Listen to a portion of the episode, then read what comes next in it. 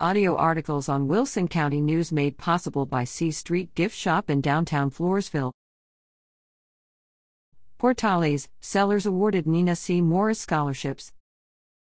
The Wilson County Education Foundation Incorporated is proud to announce that Floresville High School seniors Miranda Portales and Candace Sellers are the winners of its 2023 Nina C. Morris Scholarship. Both Miranda and Candace were interns at the Sam Fore Jr. Wilson County Public Library at the start of the 2022 summer reading program and served as digital navigators as part of a Texas State Library and Archive Commission grant. They were each awarded $1,000.